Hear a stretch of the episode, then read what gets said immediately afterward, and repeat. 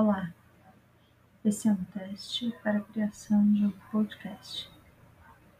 Vamos ver se nesse momento o som ficará melhor.